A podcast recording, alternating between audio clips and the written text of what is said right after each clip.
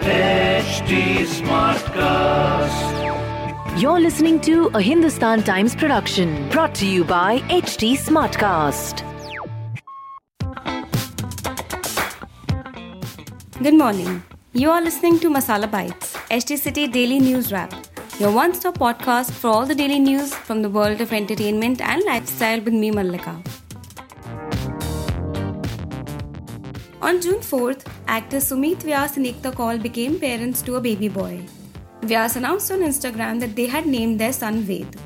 He says that it's only been a few days, so we are getting into the rhythm of things. We got back home yesterday and are settling in. Right now, we are in the phase that where we have sleepless nights. Ekta hasn't been able to sleep properly and she sleeps when she can in the day, he says. Vyas adds that he is thankful that they could have the delivery at his aunt's maternity home where they were the only patients, so there was no cause for concern regarding COVID 19. Huma Qureshi has come up with a new series on social media called It's Never Too Late to begin a conversation about mental health. People are at home, anxious for their future. When you don't share or talk about anxiety, you bottle it up and it keeps getting bigger, Huma says. There's a huge stigma around mental health. When we talk about what's troubling us, be it at work or in relationships, there are so many anxieties that everybody is going through, Huma says. Harry Potter star Daniel Radcliffe has slammed author J.K. Rowling for her controversial tweets on transgender people. Transgender women are women, said Radcliffe, adding, Any statement to the contrary erases the identity and dignity of transgender people and goes against all advice given by professional healthcare associations who have far more expertise on this subject matter than either Jo or I. Radcliffe addressed the row saying, To all the people who now feel that their experience of the books has been tarnished or diminished, I am deeply sorry for the pain these comments have caused you.